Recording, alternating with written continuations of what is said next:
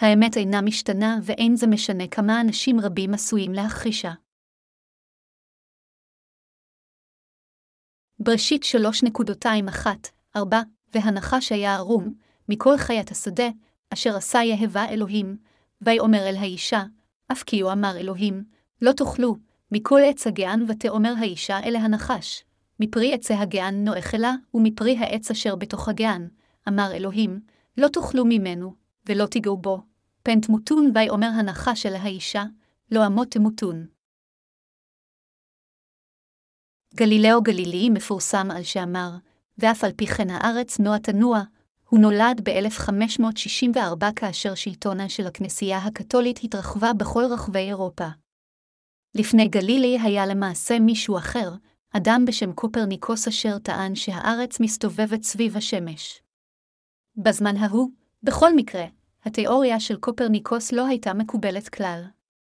לאחר מכן, כאשר גלילי הבחין בגרמי השמיים עם הטלסקופ שלו, הוא נוכח לגלות את התוקף של המודל ההליוצנטרי של קופרניקוס. עם הטלסקופ שהוא יצר גלילי יכול היה לאמת את ההקפה של הירח והוא גם גילה ירחים המסתובבים סביב כוכב צדק. כתוצאה מכך, הוא היה משוכנע שהארץ סובבת סביב השמש וכאשר השכנוע בגילוי שלו התגבר, הוא החל לתמוך בתיאוריה של קופרניקוס. זה פגע עמוקות בכנסייה הקתולית, ועד מהרה האינקוויזיציה קבעה בית דין כד לחקור את כתביו של גלילי, ובית הדין דחה וגינה את התיאוריה שלו. בזמן ההוא, האינקוויזיציה הייתה בית משפט של פחד ורשעות. האינקוויזיציה הייתה כה נקמנית שאפילו היא העמידה לדין, והרשיעה אנשים שהיו כבר מתים. האינקוויזיציה אפילו חקרה את האמונות של המתים, ואם מישהו מהם היה נשפט כחופר גופתו הייתה מוצאת מהקבר ונשרפת. מכיוון שהאינקוויזיציה הראתה כוח כזה חסר מעצורים, להיקרא ולהיחקר על ידי בית המשפט הזה, זה היה כשלעצמו מראה מבעית. לאינקוויזיציה הזו נקרא גלילי. כך כאשר גלילי נשפט למאסר עולם על ידי האינקוויזיציה ברומא, ונכפה עליו בניגוד לרצונו להתכחש להשקפתו שלו שלהלן. אני גלילי, אתה בן שבעים, הבן של וינשנזו גלילי, הוזמנתי לאינקוויזיציה ואימי קורא ברך לפני הקרדינלים והאינקוויזיטורים של הנצרות ברחבי העולם הנאבקים בשחיתות ובכפירה, ושם את ידי על כתבי הקודש להתחייבות שאני תמיד האמנתי בכל מה שהכנסייה הקתולית הקדושה והאפיפיור תמכו והטיפו. מאמין בה אתה בעזרת האל ואמשיך להאמין בה בעתיד. למרות שהצטוויתי על ידי הרשות הכנסייתית של האינקוויזיציה לחזור מההשקפה המוטעית שלי שהשמש היא במרכז העולם ונייחת, ולמרות שנאסר עליי מלתמוך ולהגן על הדוקטרינה האמורה, כתבתי והוצאתי לאור ספר התומך בטענה המופרכת האסורה. לכן האינקוויזיציה הפכה את דינה והרשיעה אותי בחומרה על שנחשדתי בתמיכה בכפירה, כלומר, על שתמכתי והאמנתי שכדור הארץ אינו המרכז של היקום אלא מסתובב סביב השמש. השמטה, אני מתחייב לבצע ולציית לכל עונשי הכפירה אשר ייקבעו על ידי האינקוויזיציה. בכל אופן, אם זה לא יקרה, אם אעשה מעשה אשר יפר את הבטחתי או התחייבותי, אני אשא בשמחה את כל העונשים אשר נקבעו ונגזרו על ידי החוקים הקדושים או האזרחיים או חוקים מיוחדים על המפר. אז הושעה אותי אלוהים, בשורת כתבי הקודש המקודשת אשר עליה אני מניח את ידיי. אני, גלילה או גלילי, מצהיר בזה ומבטיח כך. כפי שכתוב, אני קראתי כל ביטוי בהצהרה זו וחתמתי עליה בעצמי. 22 ליוני 1663 במנזר מנרווה ברומא, נאמר שכאשר גלילי אמר את ההצהרה שלאל, הוא רעד מקור אז וכאשר הוא עמד לאחר שאמר את הצהרתו, הוא היה חסר מנוח כיוון שמצפונו ייסר אותו על שהתכחש לתנועת כדור הארץ. אז כאשר הוא הסתכל למטה אל הקרקע, הוא מלמל, איפרסים יואב, ואף על פי כן נוע תנוע, בגלל האינקוויזיציה גלילי נשפט למאסר עולם והוא בילה את שארית חייו הבודדים בביתו מחוץ לפירנצה תחת שמירה קפדנית ורק עם ביתו הבכורה האהובה כחברה. הוא אפילו איבד את ראייתו ולבסוף מת ב-1642. לאחר מותו של גלילי, הוותיקן לא אפשר לנהל טקס קבורה רשמי ואסר על הקמה של מצבה על קברו. בכל אופן, ב-31 לאוקטובר 1992, לאחר ש-360 שנים עברו מאז שהאינקוויזיציה גינתה את גלילי, הוותיקן הכריז על קוממותו המוחלטת של גלילי וכך הביא את כל הסאגה הזו לסיומה, וכך זה מזכיר לנו פעם נוספת שהאמת לעולם אינה משתנה. חבריי מאמינים יקרים, הסיבה שסיפרתי לכם על גלילאי מדי אחרי קריאת קטע כתב הקודש זה מכיוון שישנם אין ספור אנשים בעולם הזה אשר דוחים את האמת ומתעקשים להאמין בשקר. עד לזמנו של גלילאי, הרוב המוחלט של האנשים האמין ללא תנאי בתיאוריה התלמית המבוססת על מה שיכלו לראות עיניהם. אלה אשר טענו את המודל ההליוצנטרי היו מעטים מאוד. אך מהי התוצאה האולטימטיבית? האם התיאוריה התלמית הייתה יכולה להיות נכונה רק מכיוון שהייתה לה תמיכה מצד הרוב המוחלט? לא, זו הייתה התיאוריה של קופרניקוס אשר הייתה נכונה אף על פי שרק מעטים האמינו בה והלכו אחריה. באופן דומה, אף על פי שבשורת המים והרוח היא מוחלטת והיא האמת התנ"כית, אנו רואים את רוב הנוצרים היום מגדירים את האמת כשקר ודוחים אותה. אף על פי שהעובדה שאלוהים מחק את כל חטאי העולם הזה עם בשורת המים והרוח אינה משתנה, הרחק מלהאמין בכך, יותר מידי אנשים עדיין ממשיכים לעמוד כנגדה. זוהי טעות גדולה הנובעת מקיבעון של דעה משוחדת. אם היא נתמכת על ידי הרוב, היא האמת, עלינו ללמוד שיעור חשוב מהסיפור של גלילי. עלינו לשקול בקפידה פעם נוספת כאן מהי האמת האמיתית של הישועה. רוב הנוצרים חושבים שהישועה שלהם מושגת רק על ידי האמונה בדם של ישוע בלבד, והם גם חושבים שחטאי היומיום שלהם נשטפים על ידי העלאת תפילות תשובה. עלינו לשאול כאן האם אמונותיהם נכונות או לא. השליחים והתלמידים של אדונינו האמינו כדלהלן, האם ישוע המשיח שטף את כל חטאי העולם עם בשורת המים והרוח? כן, אכן, ישוע לקח את כל חטאי העולם עם טבילתו. לכן, אין חטא בעולם הזה. למרות שכולנו עושים חטאים עד ליום בו נמות, בגלל שישוע המשיח לקח את כל חטאינו אנו עתה חפי חטא. ישוע המשיח הוא מושיענו, כך הם האמינו וכך הם הטיפו. הם הטיפו את בשורת האמת הזה של המים והרוח האומרת, ישוע הוא מושיענו. הוא לקח את כל חטאינו באמצעות קשורת המים והרוח. ישוע מחק את כל חטאינו. לכן כולנו המאמינים בבשורת המים והרוח צדיקים. אך האם עדיין אתם סובלים בגלל חטאיכם? אם כן האמינו בישוע המשיח. ישוע בא למחוק את כל חטאיכם בשבילכם. והוא, אכן, גרם לכל חטאיכם להיעלם. ישוע לקח את כל חטאי העולם הזה אחת ולתמיד על ידי שהוטבל. האם אתם חושבים שיש חטא בעולם הזה?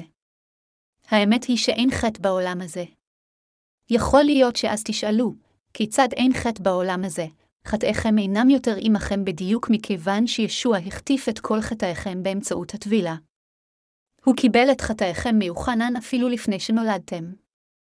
האם אתם מכירים את האמת של המים והרוח? זה נכון, חבריי המאמינים, שאנשים בעולם הזה ממשיכים לחטוא פעם אחר פעם, אך כאשר ישווה המשיח בא לעולם הזה, הוא נשא את כל חטאי העולם אחת ולתמיד על ידי שהוטבל בידי יוחנן המטביל, והוא שטף את כולם על ידי שנצלב. זוהי בשורת האמת של המים והרוח. זה שישוע בא לעולם הזה וכבר מחק את כל חטאי העולם זו האמת. בכל אופן השטן מוליך שולל את בני האדם ואומר, ישנו חטא בעולם. ולכן יש לאנשים חטא. ישוע לקח רק את החטא הקדמון. באשר לחטאים האישים שלכם, הוא מוחק אותם רק כאשר אתם עושים תשובה, וגם הוא לא לקח את חטאי העתיד שלכם אשר לא עשיתם עדיין.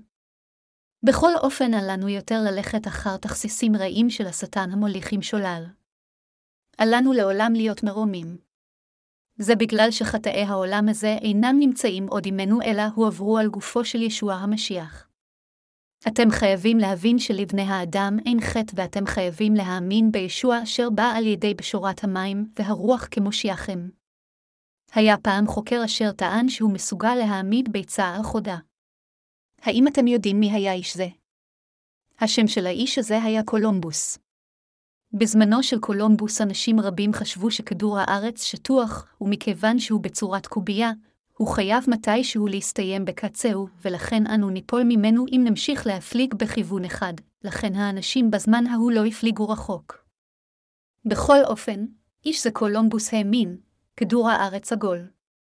לכן אם נמשיך להפליג בכיוון אחד אנו נחזור לנקודה המקורית שבה עזבנו, כשהוא נתמך על ידי חצר המלך הספרדי, הוא הפליג מיבשת אירופה, חצה את האוקיינוס האטלנטי וגילה את העולם החדש ב-1492.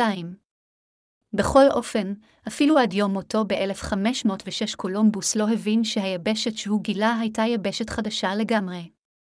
הוא האמין שהאדמה אשר הוא גילה הייתה חלק מהודו, אם במזרח הרחוק שהאירופאים הכירו בזמן ההוא, אנו יכולים לראות זאת בקלות על ידי שהוא קרא לאדמה שהוא גילה כאי הודו המערבית, בכל אופן, הודות לרוח חקר הארצות של קולומבוס עולם חדש לגמרי אשר לפני כן לא היה ידוע לכל אירופאי, התגלה.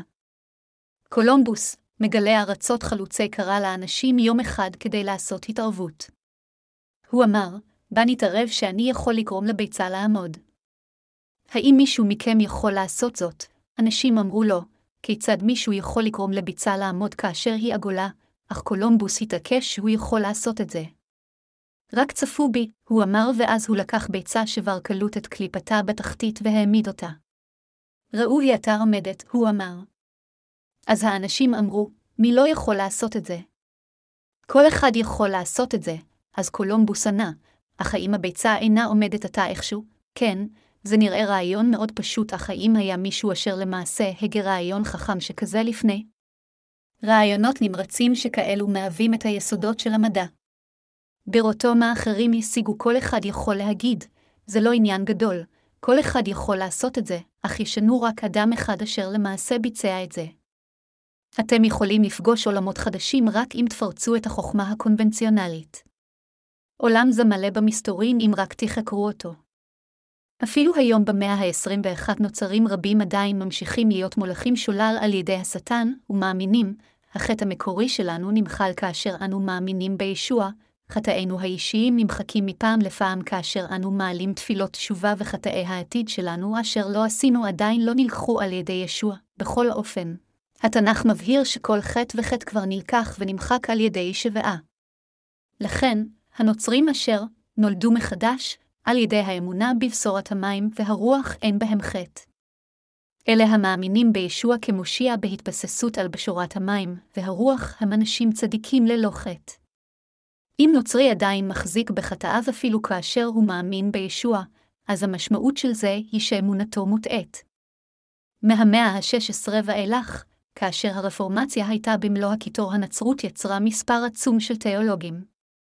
מכיוון שלא הבינו קטעים רבים מהתנ"ך, הם התאימו את התצריף יחד בכוחות עצמם, ופירושו אותם בדרך שתהיה מובנת ליכולת האינטלקטואלית המוגבלת שלהם, וכך יצרו דוקטרינות חסרות בסיס רבות. דוקטרינות מוטעות שכאלו ממשיכות להיווצר ולהיזקק באופן שיטתי על ידי תיאולוגים מזויפים, וכתוצאה מכך למעשה כל הנוצרים מאמינים, למרות שישוע מחק את כל חטאי העולם הזה רק כאשר אנו עושים תשובה על חטאינו הם למעשה נעלמים. במושגים של מספרים אלה המאמינים בדרך זו הם הרוב המוחלט של הנוצרים, ולכן אין להם ספק כלשהו והם מקבלים בביטחון כזב שכזה. הם מתייחסים לבשורת המים והרוח, הבשורה האמיתית של המים והרוח ככפירה. בדיוק כמו האינקוויזיציה בזמנו של גלילי, הם מונעים את האמת עם התיאוקרטיה הדתית שלהם. בכל אופן, לא משנה עד כמה אנשים רבים יכולים להתכחש לה, מה שברור הוא שכדור הארץ מסתובב סביב השמש. באופן דומה, זה שאין חטא היא אמת שאינה שנויה במחלוקת. כיוון שישוע מחק את כל חטאי העולם. זו כזאת טרגדיה שעדיין אנשים כה רבים אינם מכירים את בשורת האמת המדהימה הזו של המים והרוח.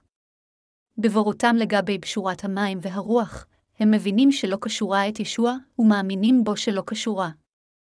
כאשר אני רואה את הנוצרים של היום בכל רחבי העולם, יש לי כל כך הרבה רחמים כלפיהם. הם אכן כה מעורר רחמים בדיוק מכיוון שאינם מבינים את העובדה הזו, ולכן ללא צורך משמרים את חטאיהם. בשורת המים והרוח היא האמת. האם ישוע המשיח אינו מושיענו, חבריי המאמינים? בדיוק כפי שאנו שרים, שמחה לעולם אדוני הגיע, ישוע הוא אכן מושיענו. המושיע בא לעולם הזה למען בני האדם, ועל ידי שמחק את כל חטאי העולם הזה עם בשורת המים והרוח, הוא הוציא לפועל את ישועתו הכבירה. המושיע אשר הוציא לפועל את בשורת המים, והרוח התרומם לאחר מכן לשמיים.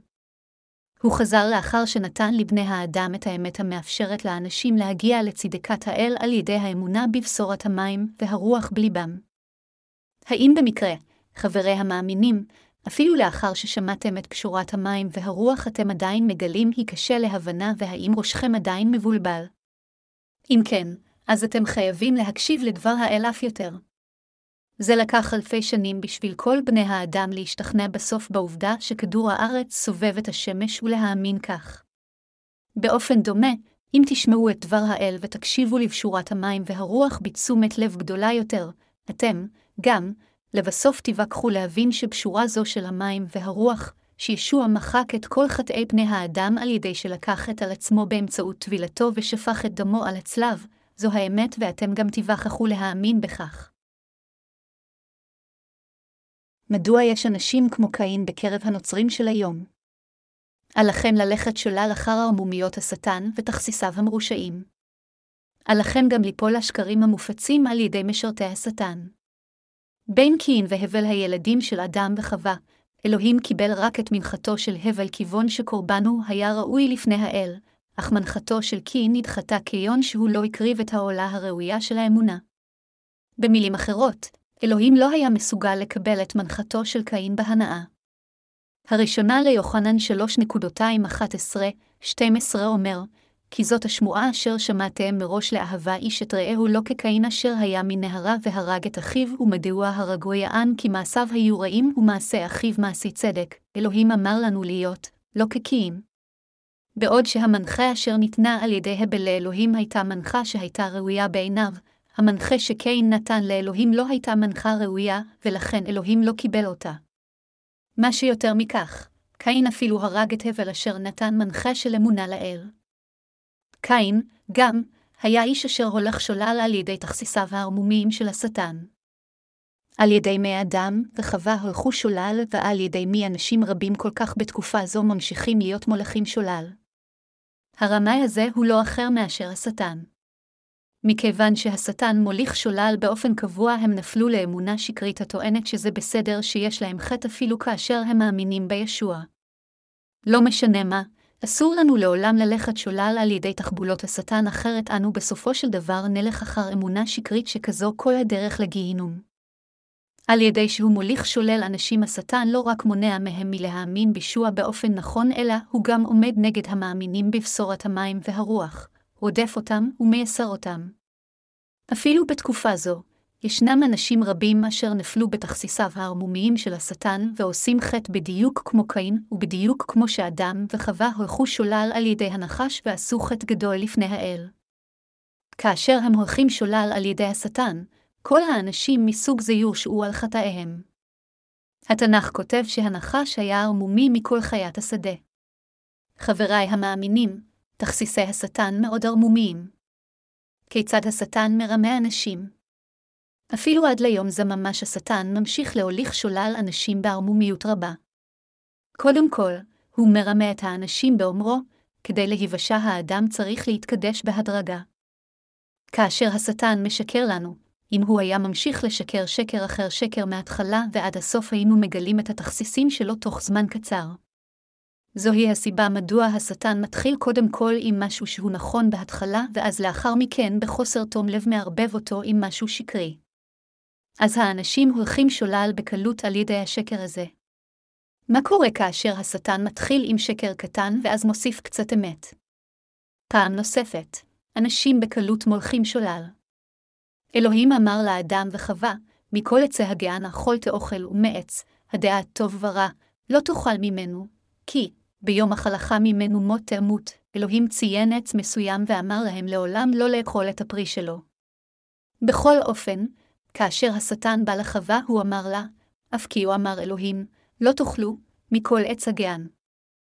האם זה לא נשמע איכשהו דומה למה שאלוהים אמר? במילים אחרות, גם אלוהים וגם השטן הזכירו את צירוף המילים, לא תאכלו, בכל אופן, בעוד אלוהים הגביל זאת באופן ברור לעץ אחד, השטן דיבר על כל העצים.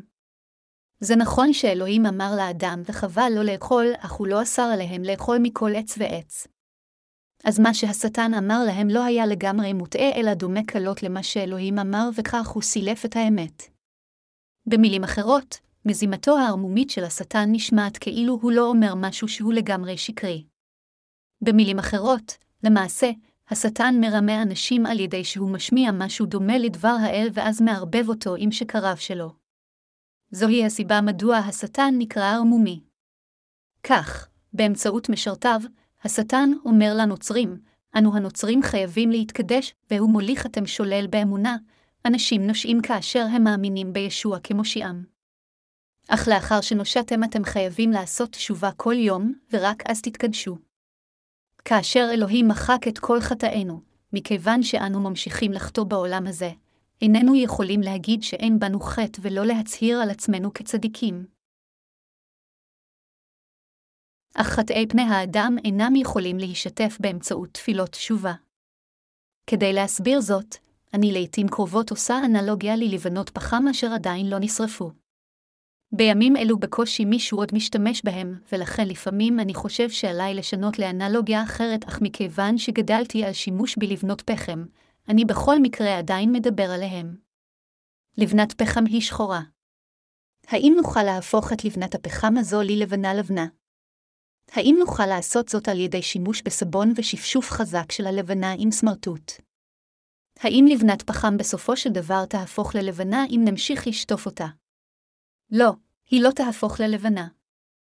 הניסיון לשטוף חטאים באמצעות תפילות תשובה הוא בדיוק כזה. האדם יכול לתת את כל תפילות התשובה אשר הוא רוצה כדי למחוק את חטאיו, אך האם חטאיו באמת ייעלמו? כמובן שלא. כך התנ"ך אומר, כי אם תכבסי בנתר, ותרבי לך בורית, נכתעם עוונך לפניי, נאום אדוני יהבי, ירמיהו 2.22. אך למרות זאת, השטן מוליך שולל את האנשים כל הזמן הזה בטענה שהם יכולים לקבל את מחילת חטאיהם רק אם יתפללו תפילות תשובה. כל מה שהשטן אומר מטרתו להוליך שולל את האנשים. דבריו, שהאנשים בהדרגה מתקדשים והופכים ליצורים חפי חטא לחלוטין אם הם יעלו מספיק תפילות תשובה, הם לא יותר משקר אשר נועד לרמות אתכם. בדיוק כמו האנלוגיה ללבנת פחם שרק הזכרתי, לתפילות התשובה שלכם אין כוח למחוק ולשטוף את חטאיכם, ולא משנה עד כמה תתאמצו לנסות. אם חטאינו אכן היו נשטפים באמצעות תפילות הווידוי שלנו, אז זה באמת מה שהיה עלינו לעשות. ואם אלוהים אכן היה מנקה אותנו בשיטה שכזו, אז עלינו היה להמשיך להאמין בכך. אך הרעיון שבאמצעות תפילות התשובה שלכם אתם מתקדשים כדי לקבל את מחילת חטאיכם זהו שקר ערמומי של השטן. כתוב בירמיהו 2.22-24, כי אם תכבסי בנתר, ותרבי לך בורית נכתעם עוונך לפני, נאום אדוני יהביה איך תאמרי לא נטמתי, אחרי הבעלים לא הלכתי, ראי דרכך בגאי, דאי מעשיתה, בקרה קלה משרכת דרכיה פרא לימוד מדבר, בערות נפשו שאפה רוח, טענתה מי ישיבנה, כלם וקשיה לא יפו, בחדשה ימצאו נאה. אלוהים אמר, כי אם תכבסי בנתר, ותרבי לך בורית, נכתעה מעוונך לפני, אף על פי שתנסו לשטוף את כל החטאים הגשמיים אשר עשיתם בזמן שחייתם בעולם הזה, האם חטאיכם באמת יוכלו להימחק? במילים אחרות, לא משנה עד כמה באופן קבוע אנו נעלה תפילות תשובה כדי לשטוף את חטאינו, הם לעולם לא ישתפו על ידי תפילות אלו. כפי שכתוב, בקרה קלה משרכת דרכיה פרא לימוד מדבר, בערות נפשו, נפשה, שעפר רוח, אנו בני האדם עושים באופן קבוע חטאים כשאנו חיים בעולם. בקטע זה, אלוהים כיוון לשום דבר אחר מאשר אלינו עצמנו. בראותו את החטאים הגשמיים אשר נעשים על ידינו, אלוהים אומר שאנו כמו חמורים. זו בושה אך בני האדם כמעט שלא שונים מחמורים. בדיוק כפי שחמור מיוחם מרחרח במדבר, אנו איננו מסוגלים להתגבר על התאווה לכת אשר מתעוררת בנו וכך בסופו של דבר אנו עושים חטא. כאשר חיות מיוחמות, הנקבה מסתובבת סביב ומחפשת זכר, והזכר מסתובב סביב ומחפש נקבה. כאשר בעל חיים זכר עובד בדרכה של נקבה בזמן שהיא מוכנה לזיווג, היא כולה משתוללת. כשהוא מריח את ריח היחום של הנקבה, גם הזכר מרחרח סביב ונושף נשיפות כבדות דרך אפו בועט ברגליו קדימה ואחורה ואינו שומע לבעלים שלו. הוא אפילו לא אוכל. בני האדם כמעט ואינם שונים. האם זה לא כך? כאשר אני קורא את התנ"ך, ישנם חלקים רבים שגם אני אינני רוצה להודות בהם, אך אין אפילו קמצוץ או אפילו נקודה בדבר האל אשר היא מוטעית. אז לפני דבר האל, איננו יכולים אלא להודות עד כמה רע וחלש הוא טבענו האנושי. חלק מכם יכול לחשוב, באמת, ההשוואה הזו היא פשוט יותר מידי. האל הוא כה קשה. אלוהים הרחיק לכת. כיצד הוא יכול להשוות אותנו בני האדם לאתון, אם כך אתם חושבים אז זה בדיוק מה שלא בסדר איתכם. כאשר נסתכל עמוק לתוך לבנו אנו באמת כמו חמור. אז בהתחשב בעובדה שאנו עושים אין ספור חטאים מתוך תאוותנו, האם כל החטאים האלה יכולים להיסטף גם אם היינו משתמשים בכל הסבון אשר ישנו בעולם? האם הם יימחקו אם ננסה להסירם עם בורית? החטאים שנמצאים בלבכם אינם יכולים להימחק בדרך זו. כדי להסיר את חטאי ליבנו, אנו חייבים להקשיב לבשורת המים והרוח ולהאמין בה. אלוהים אינו מברך את אלה אשר אינם מאמינים בבשורת המים והרוח. חבריי המאמינים, כל בני האדם משתוקקים לקבל את הברכות השמימיות של הישועה מהאל. אלוהים גם רוצה לתת לבני האדם את הברכות הרוחניות של השמיים. אף על פי שאלוהים רוצה לתת לנו ברכות, עתה, אנשים רבים אינם מסוגלים לקבלן. אם כן, מדוע הם לא מסוגלים לקבל את ברכת הישועה הזו יחד עם כל הברכות השמימיות? למרות שכולנו רוצים לקבל את הברכות האלו, חלק מאיתנו איננו יכול לקבלן מאלוהים כיוון שבשורת המים והרוח אינה נמצאת בליבם. אלוהים אמר בישעיהו 59.21-2, הן לא הקצרה ידי הבה מהושיע, ולא אכבדה אזנו משמוע כי אם עוונותיכם היו מבדלים, ביניכם לבין אלוהיכם, וחטאותיכם, הסתעירו פנים מכם משמוע. אלוהים אומר כאן, שהוא רוצה לברך אותנו, ומבקש לתת לנו את ברכותיו, אך יש משהו אשר חוסם אותנו מאלוהים. זה מה אם לא החטא. למרות שבני האדם ממשיכים לבקש מאלוהים באופן קבוע את ברכותיו, מכיוון שהחטא חוסם אותם מאלוהים, אלוהים אינו יכול לברך את בני האדם אף על פי שהוא רוצה לעשות זאת. היכן שיש חטא אלוהים לעולם אינו יכול לתת את ברכותיו. בגלל חטאינו ברכות האלה אינן יורדות אלינו. אתם יכולים להתפלל ככל שאתם רוצים ולהגיד, מכיוון שאלוהים הוא קדוש ורחום, אני מאמין שהוא יברך אותנו, אך אם יש חטא בלי בכם, אז אינם יכולים לצפות להתברך. אלוהים אומר לכם שאף על פי שהוא רוצה לתת לכם את ברכותיו, מכיוון שחטאיכם חסמו אתכם מאלוהים, ברכות אלו לא יגיעו אליכם. אלוהים להוט להעניק את הברכות הרוחניות של השמיים לאנשים. אך בגלל החטאים שבליבם אין חדר שברכות האל יכולות להיכנס אליו. בגלל חטאי האדם הוא אינו יכול לקבל מה שהוא מבקש, ובגלל חטאינו אלוהים אינו יכול לתת לנו את ברכותיו אף על פי שהוא רוצה לברך אותנו. לא משנה עד כמה האנשים יתאמצו לשטוף את חטאי ליבם עם בורית, הם פשוט לא יוכלו לעשות זאת. ציאניד יכול להמיס ברזל, אך הוא אינו יכול להמיס את החטאים שנמצאים בלב האנשים. זה מה שאומר אלוהים, החטאים של לב בני האדם לעולם אינם יכולים להימחק עם איזושהי שיטה מהעולם הזה. חטאינו האנושיים אינם נעלמים באמצעות מאמצים עצמאיים שלנו.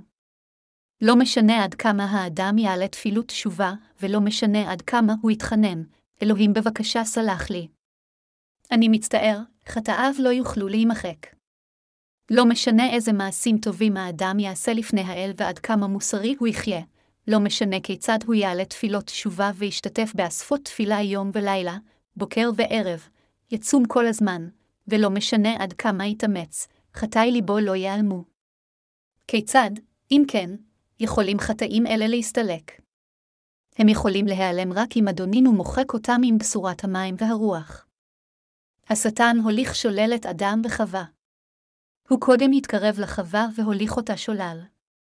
מנקודת מבטי, נשים באופן כללי נוטות ללכת שולל יותר בקלות. אינני עולב באחיותינו כאן רק מכיוון שאני גבר, אז נראה לי שהן נוטות יותר ללכת שולל. הגעתי למסקנה שכזו כיון שאנו יכולים למצוא בעת הזו הרבה יותר נשים מאשר גברים בכל התאספות של כפירה. התחבולות הערמומיות של השטן חבריי המאמינים, אסור לכם ליפול במזימותיו הערמומיות של השטן. חווה פותתה על ידי השטן. השטן אמר, חווה, היא ענתה, כן, האם אלוהים אמר לך לא לאכול מקל העצים? לא, זה לא נכון. אך מהפרי שבעץ שבאמצע הגן אלוהים אמר, אסור לכם לאכול ולא לגעת פין תמותו, אמרה חווה. חווה חלקה רק שתי שורות או שלוש שורות של שיחה עם השטן, אך היא כבר נקדה על ידו. אם חווה לא הייתה נוהגת בטיפשות אז כאשר השטן אמר לה, האם אלוהים אמר לך לא לאכול מכל העץ שבגן, היה עליה להגיד, לך לעזאזל. לך מפה ותשחק עם עצמך. אלוהים אמר שאימותים אוכלת פרי עץ הדעת טוב ורע. מכיוון שאלוהים אמר שאני אמות, אני אכן אמות אם אוכל אותו. אז אל תגיד אחרת.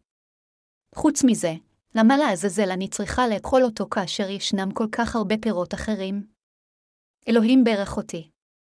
מכיוון שהוא ברך אותי כך, מדוע אלך בדרך אחרת ואעשה מה שהוא אמר לי לא לעשות?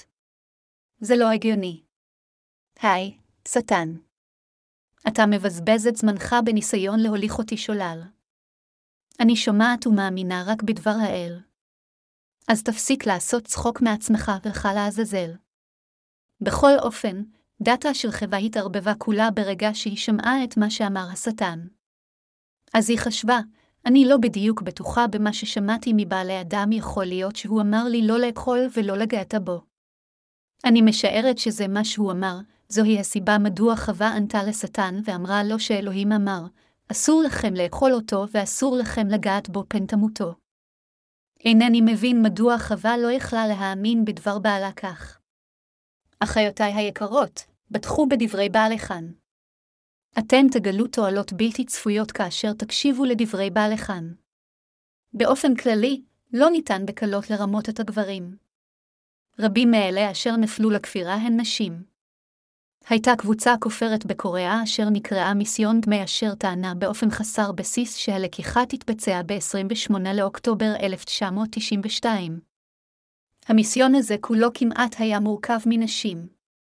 לאחרונה, כת אשר נקראה הכנסייה של חיי הנצח עשתה כותרות בקוריאה עקב פעולותיה הביזארית והאכזריות. 99% מהפנאטים של הכת הזו היו כולן נשים. המייסד אשר שמשפחתו היה צ'ו, היה מלא במילים ריקות. הוא טען שהוא עצר טייפון אשר התקרב לקוריאה בקיץ האחרון. כל כך צחקתי כאשר שמעתי זאת.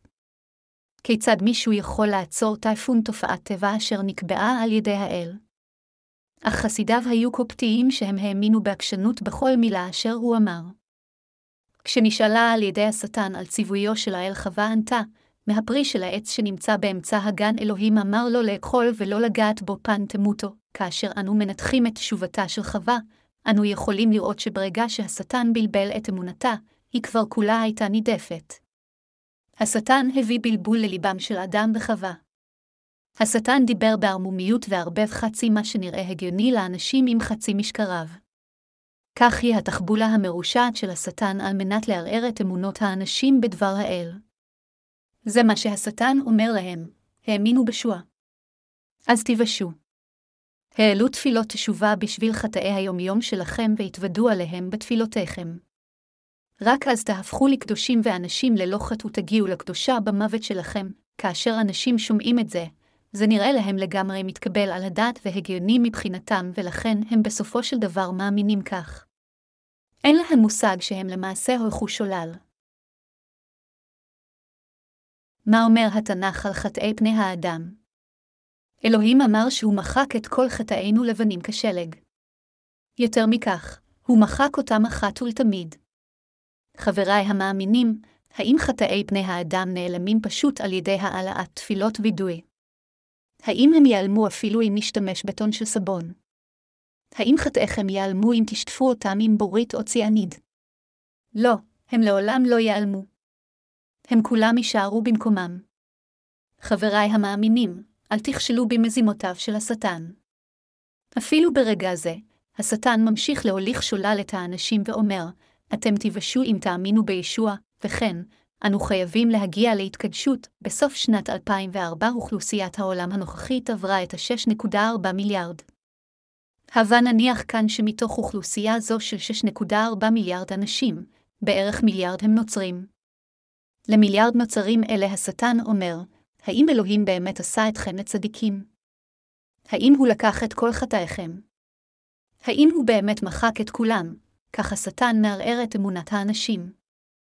חבריי המאמינים, ליבם של אנשים רבים מספור נידף עתה אף על פי שהם מאמינים בישוע המשיח. ישנם נוצרים רבים שליבם מוטרף למרות אמונתם בישוע וכתוצאה מכך, אמונתם אינה עומדת יציבה. תוצאה נוספת היא, שהם נופלים לתוך דרך של הרס, למרות העובדה שהם נוצרים. הם כולם בדיוק כאלה מכיוון שהם ללא הרף הולכים שולל על ידי השטן. השטן גם טוען שמאמינים יכולים להיוושע על ידי שישמרו את התורה. במילים אחרות, הוא אומר לאנשים שהם יוכלו להיוושע רק אם יחיו על פי התורה לאחר שהאמינו בישוע המשיח, אך זה לא יותר מאשר תכסיס רע שלו. התנ"ך, בניגוד לכך, אמר שאלה שתחת התורה הם תחת הקללה. אל הגלתיים שלוש ועשר דקות אומר, כי בני מעשה התבורה עליהם הקללה, כי כתוב ארור אשר לא יקים את קל הדברים הכתובים בספר התבורה לעשות אותם, צירוף המילים, כי בני, כאן משמעותן, כל אחד, כל מי שהוא מעובדי התורה, הוא תחת קללה. אלוהים אמר בפרק 2 בספר בראשית שהוא יצר את גן עדן, ושם שם את האדם. הוא אמר שעל ידי ששם שם את האדם, הוא אפשר לא לחיות חיים יפים לעד, להתברך וליהנות משמחה בגן הנפלא. ברכה זו של האל הייתה ברכה אשר ניתנה בצורה חד-צדדית מאלוהים בעצמו. עלינו לזכור את העובדה שאף על פי שחווה נולדה בגן האל בתוך ברכות, כאשר היא התקרבה לאלוהים עם אמונה משל עצמה, היא לא יכולה הייתה להתחמק מלהיות תחת קללה. אלוהים ברך את בני האדם באופן חד-צדדי. כאשר הוא מברך את בני האדם בעצמו ישנו דבר אחד שהוא מבקש מהם, וזה רק לקבל את מה שאלוהים נתן להם באמונה וליהנות מכך. לאחר שיצר את גן עדן, אלוהים אמר לאדם וחווה, אם תנהגו על פי עבודתכם שלכם או תתקרבו אליי על ידי מעשיכם, אני אקח מכם את הברכות אשר נתתי לכם, לכן, הסיבה לכך שאנשים עדיין בסופו של דבר מאבדים את הברכה הזו אשר ניתנה על ידי האל זה מכיוון שהם זנחו את אמונתם והולכו שולל על ידי השטן. כי בני מעשה התבורה עליהם הקללה. אדם וקווה חיו באושר בגן עדן. אבל, יום אחד, השטן בא לחווה ואמר לה, יחלי מהפרי אשר יאפשר לך לדעת טוב ורע, אדם וחווה יכלו ליהנות מכל הברכות אשר ניתנו על ידי האל עם אמונתם, אך השטן פיתה אותה להתקרב אל האל עם מעשים משלהם.